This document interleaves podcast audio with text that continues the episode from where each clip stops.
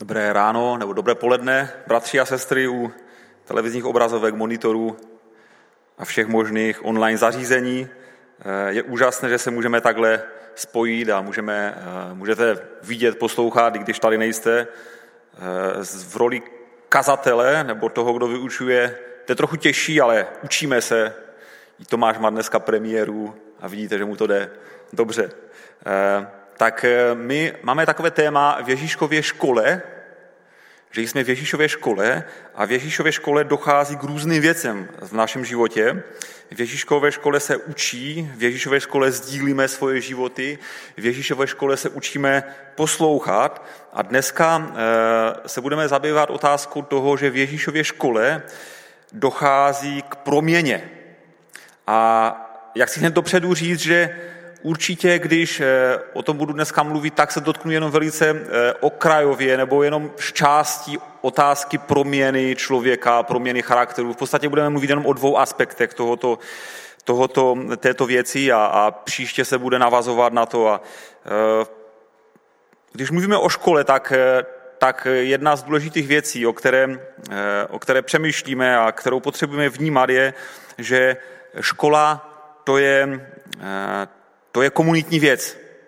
To je ta skutečná reálná škola, ne ta online škola, která teď probíhá, ale je to komunitní věc, že ti studenti a ti žáci v té škole eh, tam nejsou jenom proto, aby získali nové informace, aby se jenom něco naučili, i když to je ten primární důvod, proč se scházejí. Ale je to komunitní věc v tom, že oni spolu jezdí na výlety, oni spolu jsou jsou zařazeni nějak do nějaké třídy, kde, kde musí spolu vycházet, kde dochází k nějaké interakci, kde píšou písemky, kde jeden od druhého možná opisuje, eh, kde eh, se navzájem učí, kde, kde taky jakoby prožívají konflikty, radostné věci a řeší spory a, a, a tak jsem si eh, a, a v podstatě ta škola by měla formovat člověka nějakým způsobem.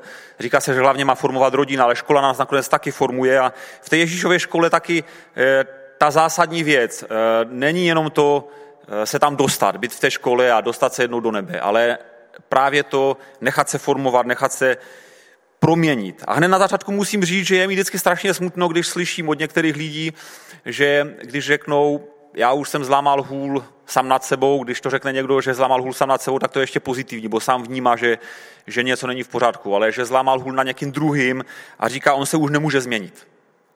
A je to tak. Skutečně člověk sám o sobě se těžko může změnit, eh, ale věřím, že když vstoupíme do té Ježíšové školy, tak Pán Bůh může spoustu věcí v našem životě, v našem charakteru změnit. Možná nezmění náš temperament, to je dáno, některé věci jsou dány, ale spoustu věcí v životě se dá změnit. Eh, pokud vstoupíme do té boží školy, pokud si uvědomíme, že tam jsme a že potřebujeme se učit. A eh, jak dochází k této proměně, o které, o které chci dneska mluvit? Eh, budu mluvit o dvou věcech této proměny. Ten, ta první věc je ta, ta individuální proměna, to, co se děje mezi mnou a učitelem, to, co se děje v mém osobním životě a pak se podíváme na druhý aspekt, to, co se může dít nebo by se mělo dít v, tom, v té komunitě té třídy, toho společenství těch žáků, těch studentů. Jak už to máš četl na úvod ten verš Římanů 12.2, eh, je to jediný verš, který jsem si připravil právě pro tu první část, protože mi přijde, že je, že je velice silný a, a, a takový jasný prostě. Není tam, není, není tam jako kde, kde uhnout v tomto verši. A tak ho přečtu Římanů 12.2 ještě jednou, On navazuje na Římanům 12.1, ale kdybychom se zači, za, zabývali i tímto veršem, tak by to bylo zbytečně dlouhé a, a tady proto to téma to úplně nepotřebujeme. Římanům 12.2 Nepřizpůsobujte se tomuto věku, nebrž proměňujte se obnovou své mysli, abyste mohli rozpoznat, co je vůle Boží, co je dobré, Bohu milé a dokonalé. Jinak řečeno, nedopustme, aby nás svět vtlačil do své formy vědomé úsilí žít podle jeho hodnot, jít proti proudu. A já jsem tam zabarvil barevně, jak to vidíte na monitorech, eh, že tam je zabarveno to, co máme dělat. Je tam nějaký jasný úkol, co máme dělat. Nebo spíš prvně, co nemáme dělat. Tím červeným je, co nemáme dělat. Nemáme se přizpůsobovat. Co to znamená? E, tomuto věku. V jiných, v jiných překladech je nepřipodobňovat se nepřizpůsobovat se. To znamená, myslím si, že když se stal křesťanem a když jsme křesťané, tak jsme najednou přijali jiný myšlenkový systém, světonázor. Náš světonázor, to, jak vidíme svět, to, jak vidíme život kolem sebe, není ovlivněn tím, co nám říkají média v první řadě, ale je ovlivněn tím, co nám říká Bible. Prostě je ovlivněn tím, že jsme poznali Krista, že jsme omilostnění hříšníci, je ovlivněn tím, že patříme Kristu. A my potřebujeme v tom stále žít. A proto, abychom v tom žili, tak potřebujeme nějakým způsobem eh, vytvořit hranice, aby ten, ty věci vnější kolem nás, aby neměli na nás větší vlíž, vliv, než to, eh, než to, že jsem křesťan. Takže máme udělat nějaké, nemáme se přizpůsobovat tomuto věku, to znamená, máme jinak přemýšlet. A, a jak se to stane, že budeme jinak přemýšlet? Že budeme proměňovat, že se budeme proměňovat a budeme obnovovat svoji mysl. Jak se to děje, že, že, že budeme obnovovat svoji mysl? Tam možná budeme dát ještě jiné slova. Proměňovat, obnovovat, formátovat. Když hard disk počítačí eh, se pokází, nebo chceme ten počítač předělat, aby fungoval lépe, tak se prostě přeformátuje ten, ten, ten hard disk, aby fungoval lépe. A my máme stále jako přeformátovávat ten, ten náš hard disk, to naše přemýšlení, protože pokud to nebudeme dělat, tak automaticky se to bude dělat samo. A bude se to dělat samo v tom, v tom normálním běhu života. A nebude se to většinou dělat tak, jak by to mělo se dít jako v životě křesťana. Pokud aktivně do toho nevstoupíme. Co máme dělat? Proměňuj, obnovuj, formátuj svoji mysl. Čím ji, čím ji máš formátovat? Božím slovem. Tím, že prostě eh, nenecháme se ovlivňovat jenom tím, co k nám přichází. Ale ovlivňujeme se v první řadě tím, co si o tom myslí Pán Bůh. Co, je, co o tom mluví Bible. A to je, to je dneska těžká věc, protože jsme, eh, jsme přehlcení informacemi a to nejnebezpečnější na tom je, že, ta, že to boží slovo často nezní a není tak lákavé pro čtení, jako si ráno zapnout seznam a číst si články, které vás zajímají. To je moje velká výzva, aby ráno, když vstanu, si četl Bibli. Je to primitivní. Možná, že někteří jste v tom velice silní. A pro mě to je někdy těžké. Přes den si potom čtu Bibli, někdy to potřebuji nutně kvůli, kvůli práci, kvůli službě. Eh, je, počkejte, tu mám prezentátor.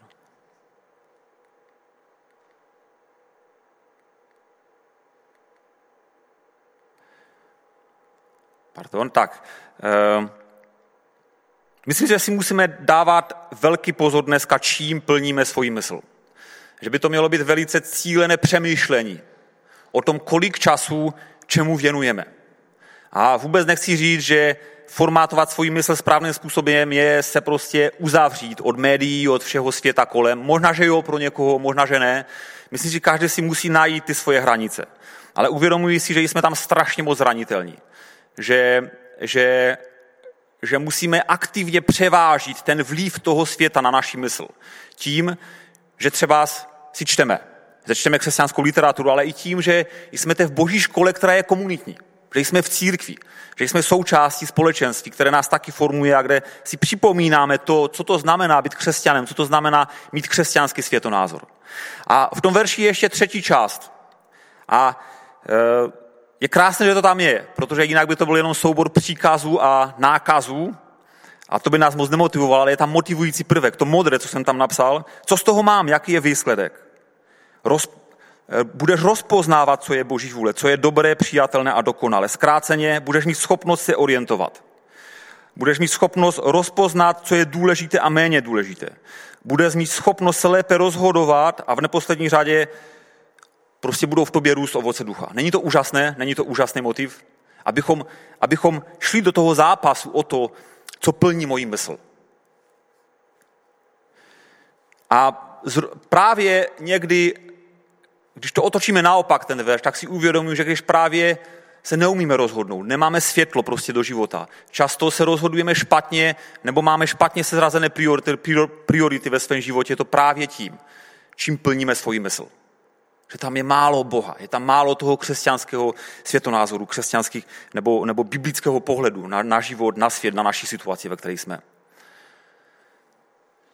Škat. Jo. E, nevidím tu prezentaci. Je to tam? Jo. E, mám tam dva citáty, omlouvám se, dneska mám tři citáty od Jana Vericha, eh, českého Vericha, eh, českého herce, dramaturga, režiséra. On není křesťan, ale některé věci pojmenoval strašně trefně. A on říká, televize rozšiřuje nevkus a nemůže jinak, protože musí něco prodat. To je její pravý účel. Prodává se mnohým a musí se prodat mnoho. Je tam ta prezentace? V té? Jo, dobře. A pak je druhý citát od anglického spisovatele Chestertona a on napsal, Eh, on, on pojmenoval dnešní dobu velice trefně. Je to velký omyl domnívat se, že když lidé přestanou věřit v Boha, nebudou věřit v nic. Naopak, budou věřit v cokoliv. To je doba, ve které žijeme a dávejme si pozor. Opravdu dávejme si pozor, v co věříme nebo na čem, co možná někdy posíláme, bratři a sestry, nebo co, co jsou ty, eh, ty, ty myšlenky, které, eh, které se nám honí hlavou.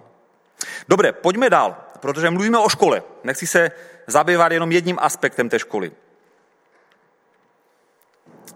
E, tak jak už jsem říkal, v té škole dochází k interakci ve vztazích s přáteli, s kamarády. Nový zákon nezná solo křesťanství. Nový zákon e, nezná následování Krista bez učednictví, kde jsou vztahy. Nežijeme ve společnosti individualistů, je to proto, že my už v podstatě jeden druhého až tak moc nepotřebujeme. Protože nejsme jeden na druhém existenčně závislí.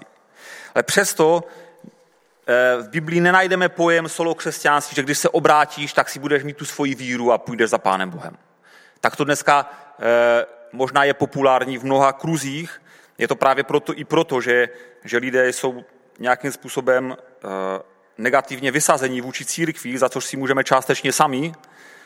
Eh, na druhou stranu neexistuje v Biblii prostě pojem. Pokud čteme nový zákon a čteme o vzniku nové církve, vždycky to byly komunity lidí, vždycky. Nikdy tam byl nikdo, kdo by zůstal sám, kdo by si sám věřil. A, a v duchovním životě je to podobné, eh, jak v té škole že je strašně důležité a, a to dětem teď chybí, když nemají to společenství těch, těch studentů, ten, ten kontakt eh, s učitelem. Nám to taky možná chybí, díky bohu za to, že to může být aspoň tak a že můžeme mít pomaličku skupinky, ale strašně důležitý aspekt je to společenství.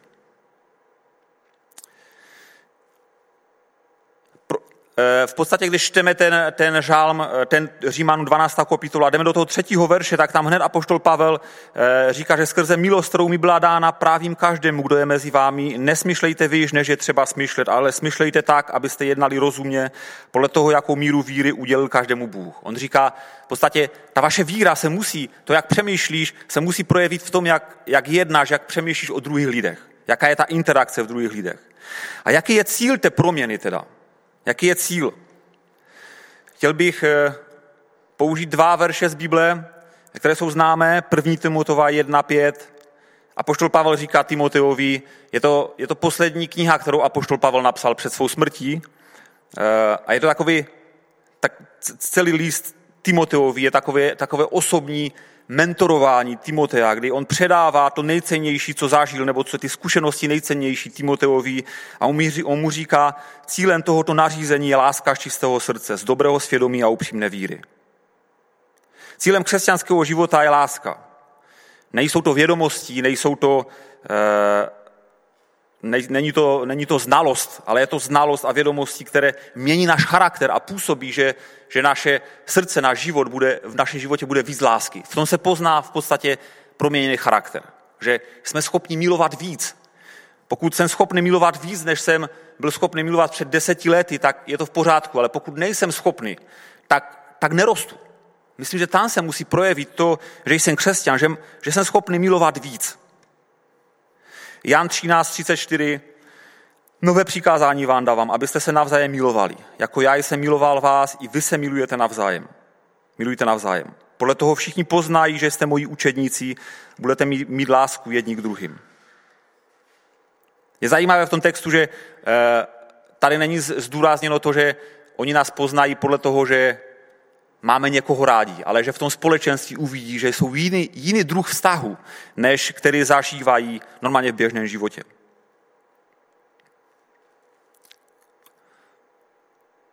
Verich řekl, mít rád lidí a milovat lidí je to celé tajemství a snad jediný recept na štěstí. Jednoduše. Ehm, jak se to děje? Jak se může dít ta proměna právě v tom společenství? A chtěl bych se zabývat jedním z aspektů toho. Proměna, která se musí projevit ve společenství a skrz společenství, eh, ta komunita, to společenství křesťanů je to místo, eh, kde se to má projevit, ale je to také místo, kde se to bude dít a je to také místo, skrze které se to bude dít. Když čteme ten nový, nové zákonní texty, hlavně všechno, co píše apoštol Pavel, tak tam je neuvěřitelné množství eh, popisu toho, co to znamená ta interakce mezi křesťany. A já tady mám pár, eh, pár míst. Eh, jedna z nejtěžších věcí na přípravě tohoto slova byla vybrat opravdu ty místa, které jsou o vybrat některé místa z Nového zákona, přejít tam je tolik, je tam tak strašně moc o tom, o tom řečeno, tak strašně moc apoštol Pavel o tom mluví, o té interakci mezi křesťany. První tela s tesalonickým, pátá kapitola, jedenáctý verš, proto se navzájem pozbuzujte a budujte jeden druhého, jak to již činíte. Budujte jeden druhého. My jsme v tom společenství, v té Ježíšově škole, eh, v těch stázích, abychom jeden druhého budovali, abychom pomáhali jeden druhému být podobnější Kristu. Vyzývím vám vás, bratři, napomínejte neukázněné, potěšujte malomyslné, ujímejte se slabých, mějte trpělivost se všemi. Židům 10.25. Nezanedbavujte se své společné schromážďování, jako mají někteří ve zvyku, nebrž pozbuzujte se a to tím, čím více vidíte, že se ten den blíží. Chtěl bych tady, eh, pardon, musím to trošičku přeskočit, tady něco říct o těch slovech, které tady apoštol Pavel používá. On používá slovo parakaleo. A možná čtete jiné překlady, možná čtete kralickou Biblii a v kralické Biblii ty stejné slova, které tady jsou jako pozbuzují, tam je napomínej. A naopak v různých překladech, před Bible, nový zákon v řeštině nezná, zná jenom jedno slovo pro napomínání i pozbuzování. Je to slovo parakaleo. Má nejen význam napomínat, ale jiné významy. Zvát, volat, prosit, vyzývat, domlouvat, pozbuzovat, těšit.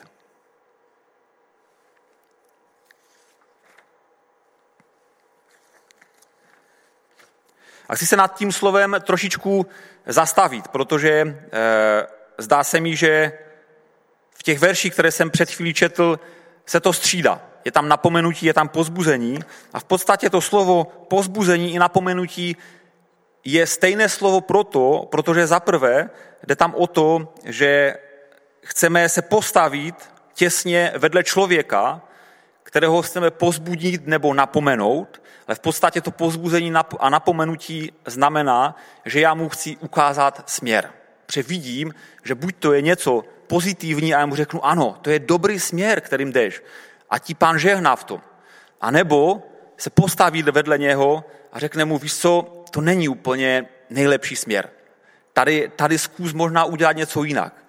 A pokud jsme zralí křesťané a pokud naše identita není v našem výkonu a v tom, že jsme dobří ve svých vlastních očích, ale jsme dobří, protože jsme omilostaní křesťané, tak jsme to schopni přijmout.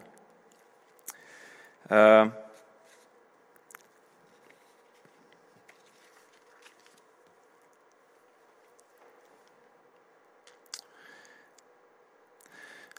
1. Korinským 4.14, ne proto, abych vás zahanbil, píší toto, ale jako svých milých synů napomínám.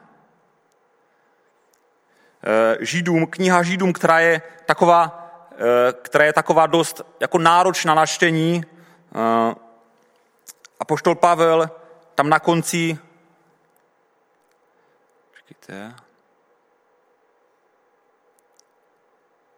Vyzývám vás, bratři, snášejte to slovo napomenutí. On končí celou tu knihu Židům a vyzývá je, aby to zkusili snést to napomenutí, to, že je svým způsobem nějak koriguje, protože ví, že to je prostředek k růstu. Uh, jeden z mých duchovních otců v mém mládí, člověk, který velice pozitivně ovlivní můj život, Otto Rusnok, mnozí ho znáte, On mi řekl, Davide, musíš snést provokaci, pokud chceš duchovně růst. Musíš něco snést od lidí, protože si je Bůh používá pro tvůj růst. A musím říct, že ta rada eh, byla na zlato.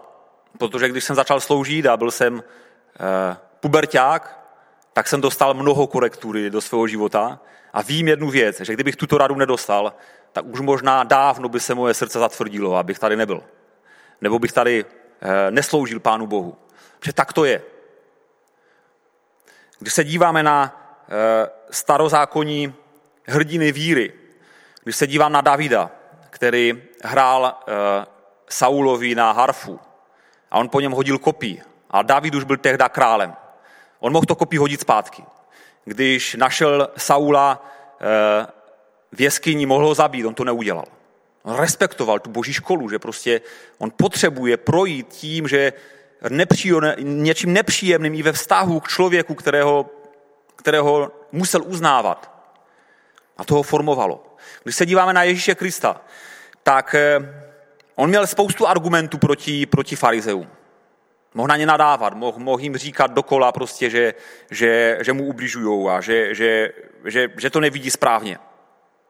A on to nedělal. A víte, proč to nedělal? David, ani Kristus, ani, ani Daniel, když ho hodili do, do ohnivé pece, ani Jozef, když ho neprávem zavřeli do vězení. Myslím, že tam je úplně klíčové, v čem je naše identita. Je moje identita ve službě, v práci, je to pro mě Eh, to, co mě charakterizuje, to, že jsem dobrý služebník v církvi, že jsem dobrý otec, dobrý manžel, špičkový manažer, špičkový vedoucí, dobrý řemeslník, anebo to, že jsem omilostněný hříšník, že jsem, že jsem křesťan, eh, že žiju pod milostí a ne z toho, eh, co, co dokážu. Je extrémně důležité, v čem je tvoje identita. Na čem stavíš, co je tvá první věc v životě, co tě nejvíc ovlivňuje. Pokud je tvoje identita v Kristu, žiješ z milosti, ne ze skutku, tak toho můžeš hodně snést od lidí. Nemůže ti to ublížit, pokud ti někdo něco řekne, jen ti to může pomoci k růstu.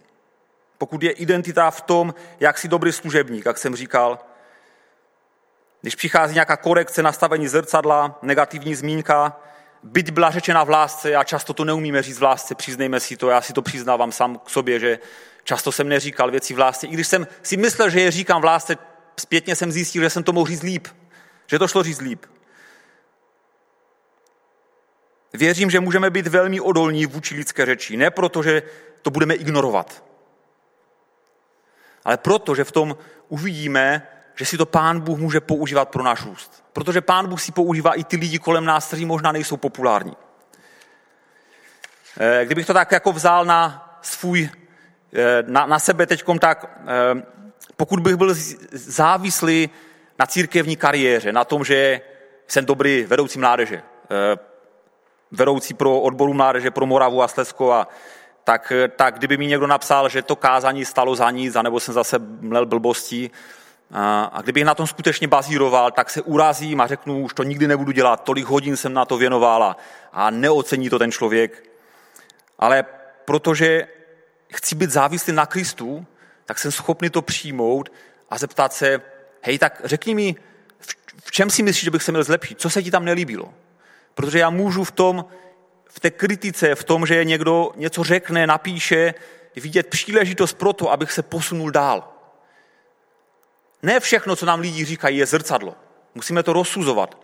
Ale často tam nějaká ta pravda je. Problém je, že my často, a já to často tak dělám, že místo, abych viděl tu pravdu, která je ta skutečná, která mě může formovat a posunout mě dál v životě, tak se zabývám tím kolem toho, co bylo řečeno a, a třeba to nemělo velký význam. A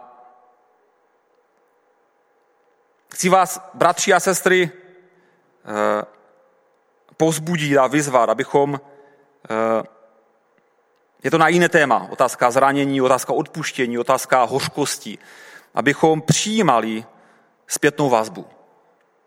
Ať už to bude pozbudivé, ať už to bude někdy negativní. Abychom byli ochotní eh, nastavovat zrcadlo. podstatě i ve světě, všude je to tak, že pokud se chceš posouvat v životě dál, i v té škole potřebuješ dostávat známky, pokud moderní školství nechce uznávat známky, ale vždycky tam musí být nějaké ocenění, ať už slovní nebo, nebo, nebo, nebo formou známky. Pokud firma nebo něk chce jít dál, chce, chce prostě prosperovat, tak potřebuje si udělat audit toho, jak dělají věci, jestli nemůžou dělat věci jinak. A stejné to je v našem životě. A společenství křesťanů k tomu taky může sloužit. Právě proto, že se známe. A právě proto, že cílem našeho života je láska. Chceme si projevovat lásku a chceme milovat jeden druhého. Jedna z věcí, která si myslím, že nám může pomoct v tom, aby, eh, eh, abychom, nebo jeden, jeden z důsledků toho, že jsem závislý na Kristu a na tom, že jsem omilostněný hříšník, je, a myslím, že by to vyřešilo spoustu zbytečných problémů a mezilidských vztahů, že se nebudu brát tak smrtelně vážně. Že prostě si uvědomím, že nežiju už já, ale žije ve mně Kristus. Eh, a když já už nežiju, já jsem zemřel, tak prostě mě nemůže nic zranit. Je to zjednodušené, strašně, ale přijde mi to jako esence prostě křesťanství. Takže jsem imunní. Přiznat si, že nejsem dokonalý, ale přesto Bohem milovaný, je, je, je taková ta, je, je ta esence toho, že jsem schopný v podstatě přijmout jakoukoliv kritiku, protože jsem schopný odfiltrovat to, co je pro mě a co možná úplně není OK. A můžu toho člověka milovat. Přesto všechno. Umlouvám se za toho Vericha, ale on to tak pěkně zase napsal. Kdo se umí smát sám sobě, má právo smát se všemu ostatnímu, co mu k smíchu připadá. Není to krásné? Neberme se tak smrtelně vážně, bratři a sestry. Učíme si dělat regraci sami ze sebe. Někdy. Končím toto vyučování a chtěl bych to maličko zhrnout. Ta první věc, kterou jsem řekl, že se máme nechat proměňovat svůj mysl, a to se děje skrze to, co čteme, na co se díváme, co vpouštíme do, do, své, do, své, eh, do své duše, do svého přemýšlení. To ovlivňuje to, eh, to, to, co tam, to, co tam dávám dovnitř, to, co naprogramuji do toho počítače, nakonec ten počítač eh, tak funguje podle toho, jak ho naprogramuju. To, jak naprogramováváme průběžně svůj hardware, svůj, svůj mozek, svoji, svoji, svoji duši, svoji mysl, tak bude fungovat náš život. Je to velká výzva, bratři a sestry, a možná eh, potřebuješ udělat závazek. Teď, když je advent, když je prosinec a když je takový jiný čas. Závazek toho, že možná si budeme dělat stišení. Možná budeme jako rodina víc číst, možná si s manželkou začneme číst večer a modlit se spolu. Já nevím, každý, každý e, jsme někde jinde. Ale zkusme možná i právě tím, že začíná advent a my si přichází, připomínáme Maranatcha, Ježíš přichází. E, zkusit možná něco omezit, abychom ušetřili nějaký čas a něco přidat. E, a to, ta proměna, to je, to je jedna, jeden z aspektů té proměny boží, a ten druhý je, že Pán Bůh nás chce proměňovat i skrze společenství, skrze to, že se napomínáme a pozbuzujeme a mezi napomínáním a pozbuzováním není. To není levá a pravá strana. To nejsou věci, které, jsou, eh, které jdou naproti, jsou, jsou protiléhle, jdou od sebe. Naopak, to je jedna věc. To je, to je jedna věc, pokud používáme napomínání v lásce, tak to je jedna věc, která buď to slouží k tomu, aby nám někdo řekl, hej, jdeš, líbí se mi, jak jdeš a, a poz, chceme někoho pozbudit, říct si, je to dobré. Ale může být i opačně, že nám někdo řekne, není to dobré, něco potřebuješ změnit ve svém životě. Tak to vidím. Udělej s tím něco. A to je všechno pozbuzení, napomínání parakaleo. Má to růst, sloužit k tomu, abychom mohli růst do podoby Krista.